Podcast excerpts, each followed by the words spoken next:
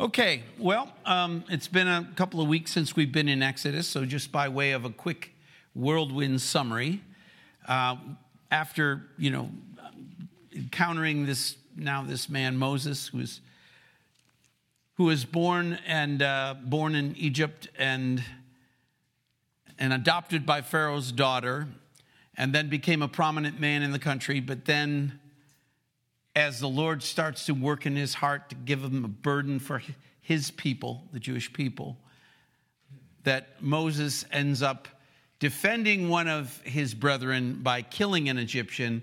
This crime becomes known. Uh, it becomes uh, a serious matter that literally could mean his life is taken for, for that murder. And uh, the book of Acts, chapter 7, tells us this happened when Moses was 40 years old.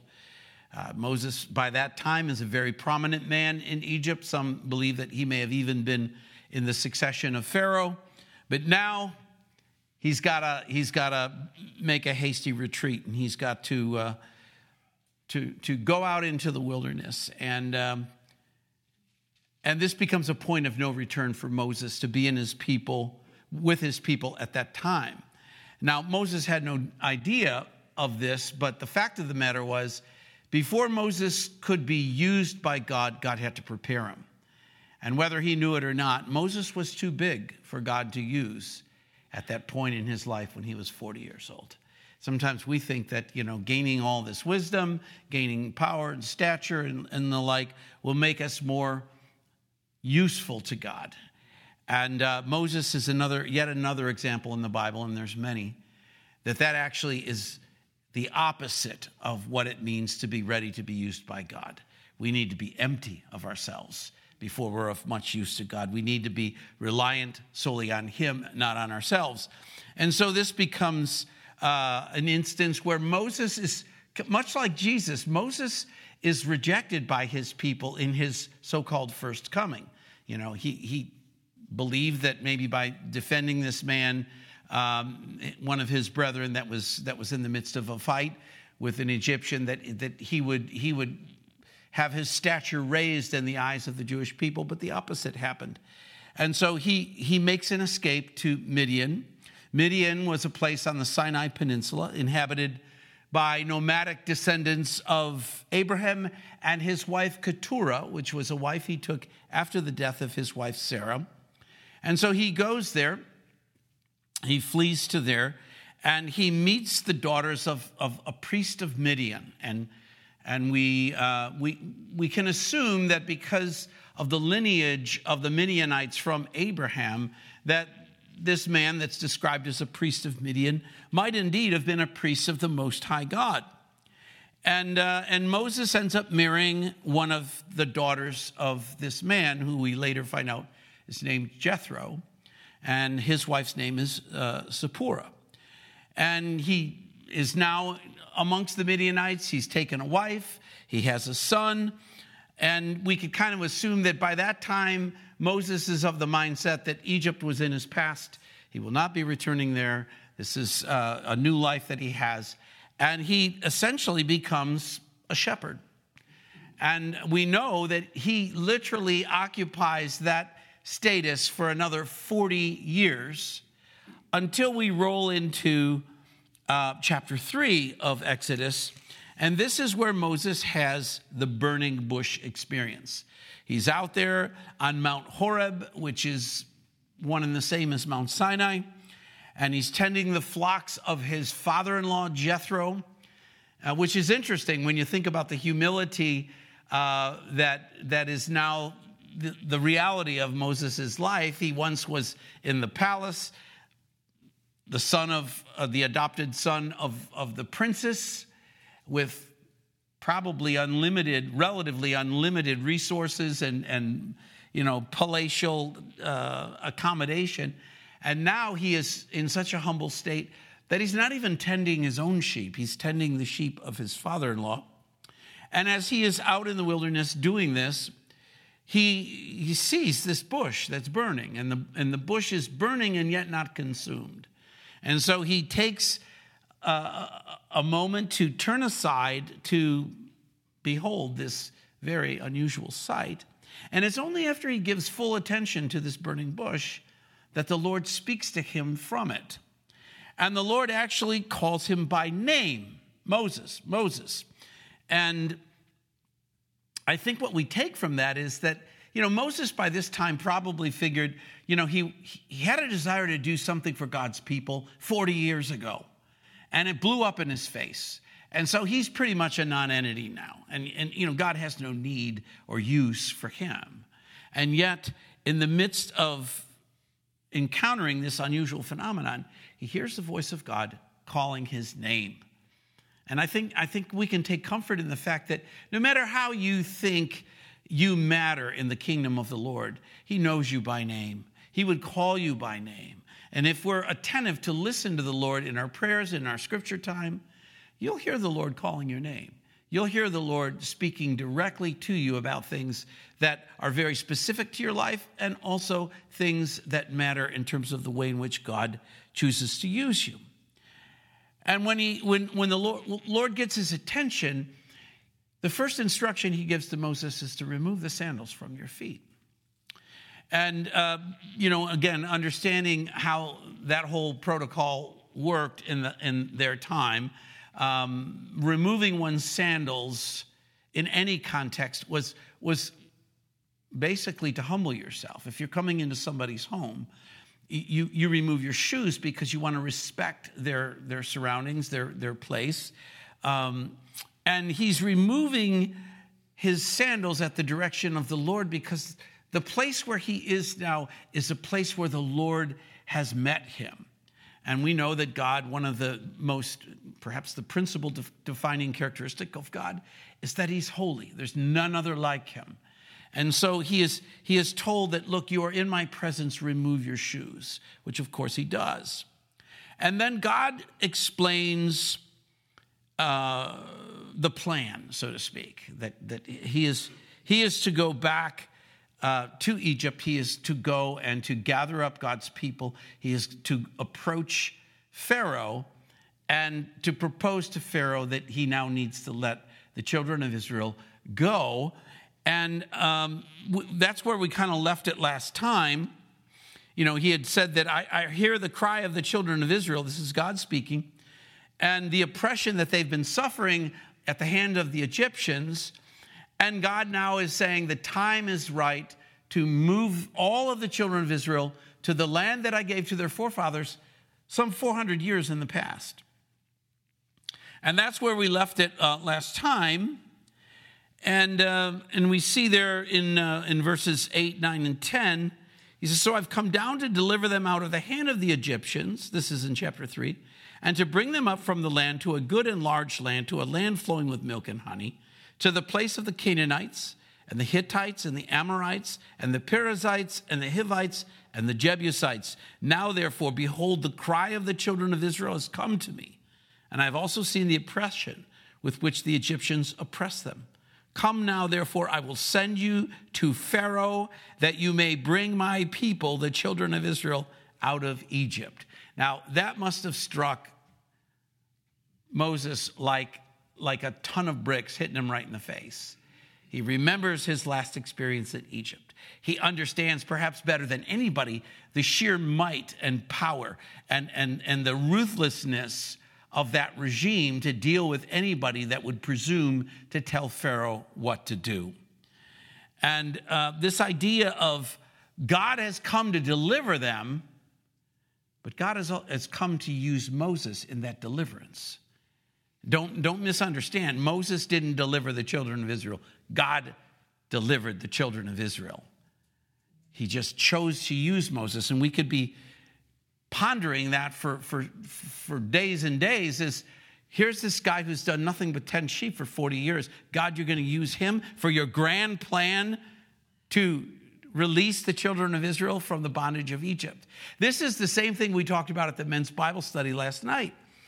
Is that of all the myriad of ways, the infinite number of ways that God could choose to bring salvation to the world, he chose the likes of us these earthen vessels, many of whom have cracks and filth, and yet God fills those empty vessels with the excellency of the power of God. and he gives us a commission to work his plan for the deliverance of humanity. This is something Paul wrote about in 2 Corinthians 6 1 and 2. He said, We then, as workers together with him, also plead with you not to receive the grace of God in vain. For he says, In an acceptable time I have heard you. Kind of like he heard the oppression, the cries of the children of Israel in Egypt. He heard that. says, In an acceptable time I have heard you, and in the day of salvation I have helped you. Behold, now is the accepted time Behold, now is the day of salvation. And that day of salvation is accomplished, again, by the likes of mere men and women like us. And we could all ponder the things about ourselves that we find so deficient in that particular endeavor, and yet God chooses to use us in that way. And that's exactly what now Moses is being confronted with. And you see it clearly in verse 11 of chapter 3. Moses says to God, Who am I? that I should go to Pharaoh and that I should bring the children of Israel out of Egypt. And this is very often the natural next response to anybody who encounters the living God's call on their life go do this. I can tell you, I've pastored this church for 20 years. I don't think there's ever been a day where I woke up and said, I got this. You know, I'm, this, this is my wheelhouse. I've never felt that way. I have always felt, God, surely you could have made a better choice than me. But we, we, have to, we have to understand that there's an arrogance in that statement. The arrogance is not, I'm great and God, I can't believe it's taken you so long to find me out. No, the arrogance is that we could ever think that God is incapable of using any of us to do any given thing. And so he he says, Who am I? 40 years be, uh, before, you know, Moses probably thought he was all that. He was a prince of Egypt. Um, he thought he was God's chosen instrument to deliver Israel. But now, after 40 years of tending sheep, and not even his own sheep, and now he's been tasked with this, uh, the natural question Who am I that I should go to Pharaoh and that I should bring the children of Israel out of Egypt? Now, notice that God doesn't answer that question. He, he, doesn't, he doesn't pour oil all over uh, Moses telling him what a great guy is. And really, Moses, you should understand that you're quite a gifted guy and that you're wonderful. No, he doesn't even answer the question. He doesn't even address the question. No, he tells him something significantly more important there in verse 12. So God said, I will certainly be with you Boom. That's the answer to the question. The question is not who am I? The question is who is God? And of course, we know who God is. And so if God is saying, I will certainly be with you, do you think you're going to go forward doing what God said with God being with you and you fail? And you and God are in the locker room at halftime saying, Wow, we never expected that. This is really not going well at all. You know, oh my gosh, I think, I think we're going to lose. Not bloody likely. He says, I'll certainly be with you, and this shall be a sign to you that I have sent you. When you have brought the people out of Israel or out of Egypt, you shall serve God on this mountain. Well, of course, he's referring to when, when, when they ultimately get back to Mount Sinai, that will be the place, of course, where God will give him uh, the law. And so Moses then says to God in verse 13, Indeed, when I come to the children of Israel and say to them, The God of your fathers has sent me to you. And they say to me, What's his name? What shall I say to them? And I mean, that would be just the way they would respond when, Oh, really? Yeah? God sent you here? Well, what's his name? You know, you could, you could just imagine them saying that. Now, they may not say it with such a, you know, a snarky attitude. They may ask that question because they have remembrance of the God of Abraham, Isaac, and Jacob. And the God of Abraham, Isaac, and Jacob, in almost every instance where they, God has an encounter with Abraham and then Isaac and then Jacob, he always comes at them with a name that relates to the work that he's doing at that time. Uh, when Abraham, for example, encountered him in Genesis 17, he was described as the, the uh, Almighty God. And then in Genesis 21, he was the everlasting God. And, and when Hagar had the encounter, he was the God who sees. And, and you see this time and again uh, when, when Jacob met him in, in Genesis 35, he was El Bethel. And, and so they want to know are we talking about the same God here? What's his name and what did he reveal to you? Notice God's answer there in verse 14. God said to Moses, I am who I am. And he said, Thus you shall say to the children of Israel, I am has sent me. Now, this idea of God saying, I am, it's, it's quite significant. Um, you might at first say, well, wow, that would be a strange thing to call yourself. But names in that day, uh, you know, they didn't look at a little book of names when a child was born and just pick what was current or maybe tried to stay away from what was current. Names meant something there. And when God identified himself in previous instances with the children of Israel, um, he typically attached to his name a quality of him the God who sees, the Almighty God, the God who is our banner, all of these different uh, variations or descriptors that were attached to God. But now he is describing his essence. And the, the way it's translated to us here in English is the two simple words, I am, or to state it more fully, I am who I am. What God is describing with that moniker for himself is a quality about God known as aseity, A S E I T Y, aseity. And what aseity means, it's the quality of being self existing. In other words, the existence of one who has the quality of aseity is that there's, there's nothing else that contributes to or caused their existence. They, they exist independently of anything or anybody. And of course, there's only one being in all of our, our knowledge and all of creation and beyond uh, creation and all of eternity. There's only one being who fits that bill. And of course, that's the Almighty God. He is all existing. He has always existed. He always will exist. And everything that there is is, is subsumed in Him. There is nothing that we see or know or believe that doesn't have its origin in Him. And the origin of all things rests with Him. And so God is giving this particular uh, moniker for Moses to relate to his people so that they will know, because they've been now 400 years in the midst of a people who worship many gods. And this is very characteristic of a lot of religions around the world, is that there's, there's different gods for different aspects of life. And, and so, uh, by God giving this particular name to himself, it makes it, it makes it clear. It make, takes all question away as to exactly who they're dealing with here. And um, the name would not be uh, the name would not be foreign to the ear of the people that he's going to bring this information to. Um, they would, you know, because we know that ultimately it, it kind of breaks down to Jehovah as as or Yahweh, the way they would they would term it and they had they had heard that name for God previously. In fact, I think that word is used 160 times alone in the book of Genesis. So this would this would tie them to the understanding that this almighty God that they heard of from their patriarchs Abraham, Isaac, and Jacob is one and the same with the one who is um, speaking to Moses. And and let's be clear that Jesus Christ, it, it blows my mind because the guy up the street, Bart Ehrman, who makes a career of bashing the Lord and discrediting the Bible, one of, one of his uh, hobby horses that he loves to ride is that Jesus never claimed to be God.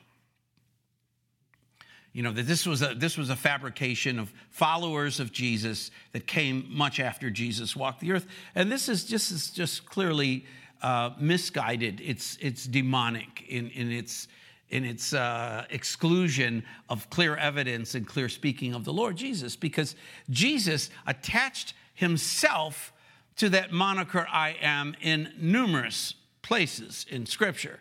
Uh, Jesus had the seven I am statements, right? I'm the bread of light. I'm the light of the world. I'm the door. I'm the good shepherd. I'm the resurrection and the life. I'm the way, the truth, and the life. I'm the true vine. I am, I am, I am. Jesus said in John 8 24, Therefore I said to you that you will die in your sins, for if you do not believe that I am, you will die in your sins. In other words, if you do not understand that I, Jesus, a man in the flesh, standing before you, is also fully God, you will die in your sins. That, that, that is really the path to salvation, is that Jesus Christ, Jesus the Christ, came in human flesh, yet being God, took the sins of the world upon himself, paid the sins of the world on the cross, died, was resurrected. If you don't believe that, you will die in your sins. Jesus made that clear because he's God. John 8 28, then Jesus said to them, when you lift up the Son of Man, then know, then you will know that I am, and that I do nothing of myself, but as my Father taught me, I speak these things. Jesus said in John 8 58, and this was an awesome one. Jesus said to them, Most assuredly, I say to you, before Abraham was, I am. Now, Abraham goes back as far as the Jewish people can take their history. And before that, Jesus was I am. That is to say, he's God. And of course, we know the scene in the garden. And by the way, we were there uh, last week, and it was just amazing. First of all, we had a perfect day. Second of all, this time, we had made a reservation. We did it last time, but didn't get it. But this time, we had the reservation to go in the private part of the garden. We were able to go there to have a teaching, then to break off and to pray in the garden for a while and the, the of course you're up on the Mount of Olives, so you know got the Kidron Valley between you and the city, and so they, Jesus would be there on that night, and he would be praying, and then all these men, these soldiers, come to arrest him, and. Um, they come and they approach Jesus in John 18. Jesus, therefore, knowing all things that would come upon him, went forward and said to them, Who are you seeking? They answered, Jesus of Nazareth. And Jesus said to them, I am he. And Judas, who betrayed him, also stood with them. Now, when he said to them, I am, they drew back and fell to the ground. You think a bunch of soldiers from the Roman army or the temple guard, whichever, would, would, would faint at the, at the notion that Jesus said, I'm the guy you're looking for, I am he? Of course not. They fell because they were in the, in the presence of the Almighty God. And so make no mistake about it, uh, Jesus is God and he is present in our text here in what's going on with Moses. Verse 15 of our text now, moreover, God said to Moses, Thus you shall say to the children of Israel, the Lord God of your fathers, the Lord, uh, the God of Abraham, the God of Isaac, the God of Jacob, has sent me to you. See, he wants to clearly make that, that link to their past, clearly make that link to the promises that were given to the Jewish people that are still in full force and effect. And by the way, the promises that God has made to Israel are under assault by the enemy, have been since this time and before that time. And this is why we have what's known as supersessionism or replacement theology that has entered the church to try and completely erase the, the, the fidelity of God to keep his promises. And yet we were just in the land last week. Let me tell you, ladies and gentlemen, the promises of God of bringing the children of the, the Israelites back into the land and to make that land prosper is there for anybody who cares to see it to go and see it. And, and it's happening. And so he says, um, This is my name forever, and this is my memorial to all generations. Go and gather the elders of Israel together and say to them, The Lord God of your fathers, the God of Abraham, Isaac, and Jacob, appeared to me, saying, I have surely visited you and seen what is done to you in Egypt. And I have said, I will bring you up out of the affliction of Egypt to the land of the Canaanites and the Hittites and the Amorites and the Perizzites and the Hivites and the Jebusites to a land flowing with milk and honey. Now, when God says, um, I have surely visited you, etc., and I will bring you up out of the affliction uh, of Egypt to the land, you know, that he had promised, this was something that God had told to Abraham way back way back before these people ever went into the captivity of Egypt. Genesis 15, 13, and 14. He said, God says to Abraham, Know certainly that your descendants will be strangers in a land that is not theirs and will serve them. And this is now hundreds of years before this is going to happen. And will serve them, and they will affect them, afflict them for 400 years. And also the nation whom they serve, I will judge. Afterward, they shall come out with great possessions. I'm sure when Abraham heard that, it's like, what? I mean, all that stuff together just doesn't seem to fit. Here's God telling them, the time is now. I'm back. Then they will heed your voice. Wow, this is incredible. Moses is being told, You go to my people, you're going to basically prophesy to them, and they're going to heed your voice. It's amazing how many Old Testament prophets were called by God, and God said, And no one's going to listen to you. Could you imagine being hired for a job? Okay, here's the job. And by the way, you're going to fail miserably at it. Uh, no one's, no one's going to receive what you're doing. But here he says that the children of Israel will heed your voice, and you shall come, you and the elders of Israel, to the king of Egypt, and you shall say to him, The Lord God of the Hebrews has met with us, and now please let us go three days' journey into the wilderness, that we may sacrifice to the Lord our God. Now keep in mind, the Pharaoh of these times is not the same Pharaoh that received Daniel and had such a high regard for Daniel and was very uh, beholden to the things that Daniel asked concerning his family and his God. This is now hundreds of years later, and this new crew of leadership in Egypt would have no time for this, as we will surely see. Verse 19, but I am sure that the king of Egypt will not let you go. No, not even by a mighty hand. So there's that, that sort of assurance of failure. You know, you're gonna, you're gonna go, the people are gonna believe you, you're gonna go before Pharaoh, you're gonna tell him exactly what I tell you to tell him, and he's gonna say, Nope, not doing it. Verse 20, though, God's got a plan, so I will stretch out my hand and strike Egypt with all my wonders, which I will do in its midst. And after that, we will, he will let you go. And I will give this people favor in the sight of the Egyptians, and it shall be when you go that you shall not go empty handed. Now, we're going to see as we make our way uh, further in this, in this narrative that by the time they are leaving Egypt, after God has brought all the plagues, culminating with the death of the firstborns, and now they're being released from the country, that they will reap a huge treasure trove of riches that ultimately will be uh, very important for the time they will spend as they make their way through the wilderness. And it's interesting because in Deuteronomy chapter 15, amongst all the law there, there's actually a law that says you don't release a slave empty handed. In other words, it, when a slave in your in your household has fulfilled their obligation or whatever and now you're releasing that slave. You, you give them some some compensation if you will or some some substance that can help them have a life after they leave your your employ. So you could consider what the israelites end up leaving egypt with as kind of compensation for 400 years of bondage you know? Uh, so so he says there in verse 22 But every woman shall ask of her neighbor, namely of her who dwells near her house, articles of silver, articles of gold, and clothing, and you shall put them on your sons and your daughters, so you shall plunder the Egyptians. Can you imagine that? Hey, we're leaving the country now. Uh, we finally prevailed over Pharaoh. Uh, and before we leave, could you please load up this sack with your gold and silver? And, and, and clothing. You know, I really like that outfit you have on. You got another one of those? Because I'd really like to have one too. And they do it? Well, that's the hand of God. So we move into chapter four.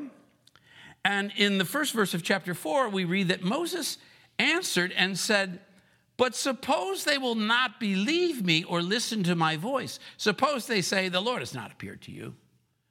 Okay, I mean, I don't think the Lord is chapped by that particular question that that uh, Moses is raising because that's the way people generally are. You know, even sometimes when they see a sign, they don't believe it.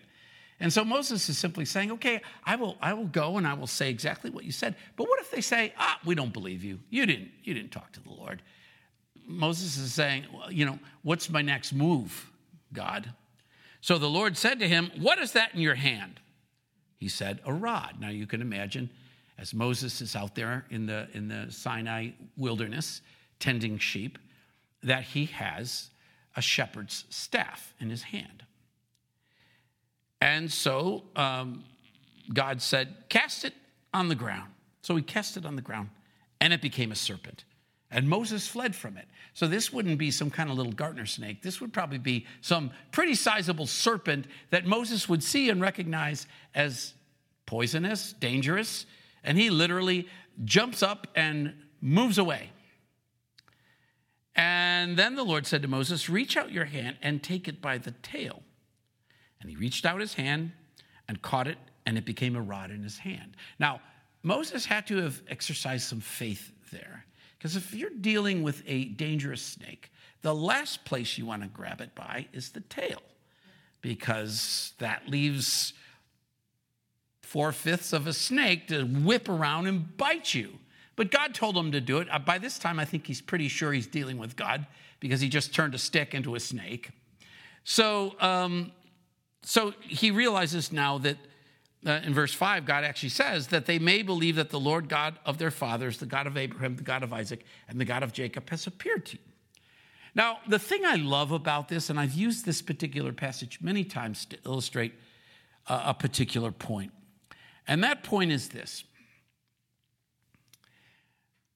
We always have an idea of how we would accomplish God's plan. We might be very clear on what the plan is, and then we start to construct a method and very often we we, hit a roadblock. It's like, well, God, I want to do that. If only I had this and this and this and this. I mean, I could accomplish your plan if I just had this and this and this and this. And God says, What do you got in your hand? Uh, God, this is a big project. No, no, just tell me, what do you got in your hand? Uh, a stick. Perfect. Just what we need a stick. You see, God, God, God is a God who loves long odds. Why is that? Because the last thing that God wants any of us to understand in a situation where He is raising us up to do something great for Him is to think for one second that the success of the operation depended on our skills, our resources, our ingenuity.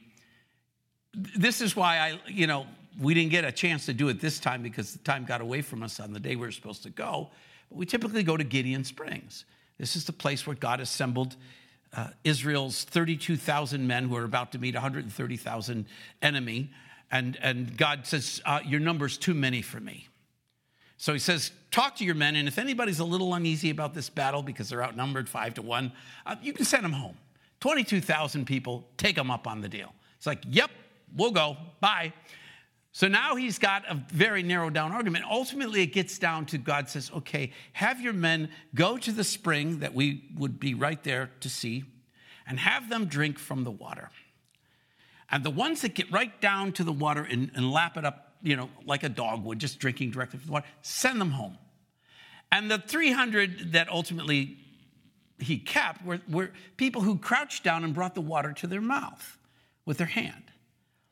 And when you hear the Israeli guys, Jeff, I'm sure you've heard this too, when you hear them speak at Gideon Springs about that moment, they typically are giving you the impression that those 300 guys, those were the Navy SEALs. Those were the guys, you know, that were looking for the enemy and they were pulling the water up so they could keep their head up and they could see what was going on. And that is absolutely opposite of the whole way that chapter is constructed. It's constructed to give a billboard message that it's not your might, it's not your strength, it's not your courage, it's not anything that's in you. It's me, God, the God of the universe, the God of Abraham, Isaac, and Jacob. The guys who were crouched down bringing it up with their hand were the guys like me, old fat guys who have arthritic backs and knees. They were the least of the soldiers you could have. And, and that's the ones that God picked because he wanted to make it clear. I mean, he called Gideon, who was a farmer, Gideon was not a military man. He was not, you know, General Schwarzkopf of the Israelis. He kept saying to God, Look, okay, I'm going to put this fleece out one more time. Are you sure? You know, really me? You know, surely you could do better than me. Uh, and now this is my army. I got old fat guys. Okay, we better have a heck of a weapon. Great. Here's a torch, a, a clay pot, and a trumpet. you know, we're going to play a little jazz and, and before we die. This is this is the God. What do you got in your hand? What did David have in his hand when he met Goliath? He had a slingshot. You know, Goliath's spear was described as like a, we- a weaver's beam. I mean, the guy was nine foot six inches tall. He had every kind of battle armament. This was one of the things the Philistines were known for. They were superb at battle armament, at using chariots. When it came to military technology of the day, they were league leading army, okay? And so what did David have in his hand? Well, I've got this here slingshot. Saul said, Hey, here's my armor. Here's my sword. Here's my shield. Here's my armor. David put it on. I'm sure he was clanking around and said, I can't even move in this. I'm not using any of it. Went and got five smooth stones and won the day. Uh, Samson used the jawbone of a donkey uh, to beat up on a whole bunch of guys. Some little kid brought five loaves and two fishes, and Jesus used it to feed 5,000. This is the God we serve. And we need, we need to understand that if you hear the calling, it's done. If you hear the calling to go, if you hear the calling to do, just go and do. Don't worry about, well, wait a minute, now I've got a parts list here. I don't have this, I don't have that, I don't have that, I don't have. I mean, the things that have been done for the glory of God have been done by people who, if they weighed it in the balance of what they understood as capability of themselves or resources that they possess, would never have happened. Here we are, almost, well, 2,000 years later. The church is the most powerful force on planet Earth. It's keeping evil from taking over at the current time. So he gives that as a first sign, but God's not done. Furthermore, verse 6, the Lord said to him, Now put your hand in your bosom. this is a great one. and he put his hand in his bosom, and when he took it out, behold, his hand was leprous, leprous, leprous like snow. I'm not, I mean, that'd be a great party trick, but I'm not sure I'd want to, you know, have that particular sign to use, but, but there it is. Both, both the rod turning into a snake and then back to a rod, and the hand, a, a, a healthy hand going into uh, seclusion, bringing it out, and it's leprous. These are conversion kind of miracles that God can change. God can take something in its current state and he can make it into something else. That is the kind of miracle that should move people. But then he gave him another one. Interesting that he gave him another one because those two are pretty good. You know, I mean, I'm convinced.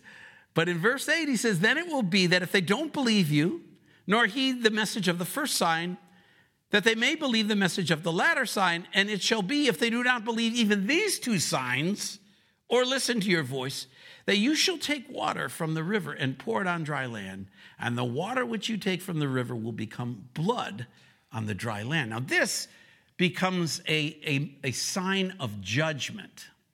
You see, this, this is the way the Lord works. The Lord will show the truly seeking heart signs.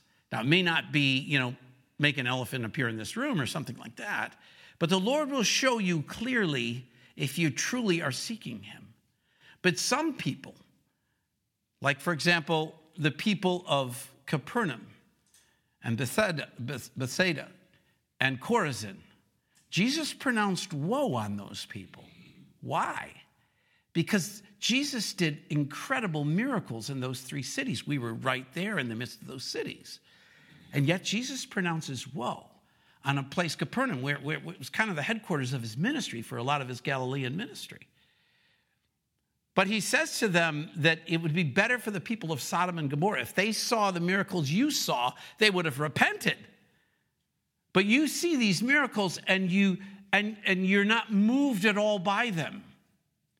And when the Lord has revealed himself to people repeatedly and in, in unmistakable ways, and they reject it, there's nothing left but judgment. And this is why, th- th- this is how you understand the horrors of the tribulation. First of all, the people who accepted the grace of God, they're taken away. The people who are left still have a chance, but now they're in the midst of judgment. And that judgment is being brought on two sets of people. It's being brought on the nations who are God haters, it's being brought on God's chosen people, the Jews, as a means of chastisement and refinement. But, but clearly, God uses judgment only after grace and mercy have been extended in unmistakable ways. And so he's, he's putting in Moses' bag of tricks a sign of judgment. You know, that, that water, life sustaining water, can be turned to blood. And um, he then goes on to say in verse 10 Then Moses said to the Lord, Oh, my Lord, I'm not eloquent, neither before nor since you have spoken to your servant, but I am slow of speech and slow of tongue. Now, there's good reason to believe that Moses doesn't want to go. And he's, he's, shall we say, he's depreciating his assets needlessly, almost disingenuously, which is pretty bold considering he's speaking to God. Because in Acts chapter 7, verse 22, we read in a little bit of biography of Moses. Moses was learned in all the wisdom of the Egyptians and was mighty in words and deeds. Now, it's entirely possible that 40 years of, of looking at the backsides of sheep and not really doing things that are maybe intellectually challenging could have put Moses to the place where he now just believes, I'm just an empty shell of who I was. Uh, I have a hard time putting a sentence together because I have been basically humbled to the point of making my living tending my father in law's sheep. That's entirely possible. But it's clear by the way this conversation is progressing that Moses is looking for a way out. The Lord says in verse 11, so the Lord said to him, Who has made the man's mouth, uh, made man's mouth? Who makes the mute, the deaf, the seeing, or the blind? Have not I the Lord? Moses is saying, You, you, you think your, your dim witted ability to speech is a surprise to me? Who made your mouth? Who makes the ability for anyone to speak? Again, this gets back to don't ever entertain uh, a notion against God that God, I can't do what you ask because I'm me and I don't have that capacity. Who made you? You know, who, who knows better? Um, and so he says in verse 12, Now therefore go and I will, I will be with your mouth and teach you what you shall say. But he said, Excuse me, Oh, my Lord, please send by the hand of whomever else you may send. Now, at this point, God has allowed Moses to reveal his true motivation. He is not lacking in ability, he's lacking in desire to serve God. It's not a question of I can't, I don't have the ability. It's I can't because I don't want to. This is, this is essentially what he's saying. Oh Lord, please send by the hand of whoever else you may send. So the anger of the Lord was kindled against Moses. Believe me, the Lord's anger was not kindled because Moses was a little shaky and weak in the knees about his ability. No, the Lord clearly saw his heart. This was a man who did not want to go. And he said, Is not Aaron the Levite your brother? I know that he can speak well. And look, he is also coming out to meet you. When he sees you, he will be glad in his heart. Now you shall speak to him and put the words in his mouth, and I will be with your mouth and his mouth, and I will teach you what you shall do. Now, there is a, a, line of scholarly thought that believes that actually God proposing Aaron as Moses' spokesman, and be clear, Aaron was not God's spokesman, Aaron was Moses' spokesman. Moses was God's spokesman. But this assigning Aaron to this task was, was, was very likely in, in the vein of a chastisement against Moses. Because as you track through the, the children of Israel making their way through the wilderness at the leadership of Moses, Aaron becomes an impediment to exactly what God is trying to do through Moses. Um, the headline there is he's, he's the one who fashions the golden calf, he's the one who leads the false worship, He's the one that at one point will lead virtually a rebellion against Moses, he and his sister. Aaron was not a great choice for this. But because of Moses' reluctance and his lack of desire to follow through on what God had called him to, the Lord took this brother of his and put him in the midst of the plan as chastisement for Moses. And you'd say, well, why would God subvert his own plan? Well, again, God's plans are not always just about the destination. Very often, they're part, they're, God's plan is, is revealed in the journey. And we know that that's certainly the case with the journey of the Israelites going through the uh, wilderness. So he shall be your spokesman to the people, and he himself shall be as a mouth for you, and you shall be to him as God. See what I mean when I say that Moses is God's spokesperson, not Aaron. Aaron will do and say exactly what Moses tells him to. And you shall take this rod in your hand with which you shall do the signs. And that rod ultimately would be referred to as the, as the staff or the rod of God, because God uses it as a means by which Moses will illustrate the power and the will of God uh, as he goes forth on this assignment. I think we'll stop there because we're, we're kind of out of time here.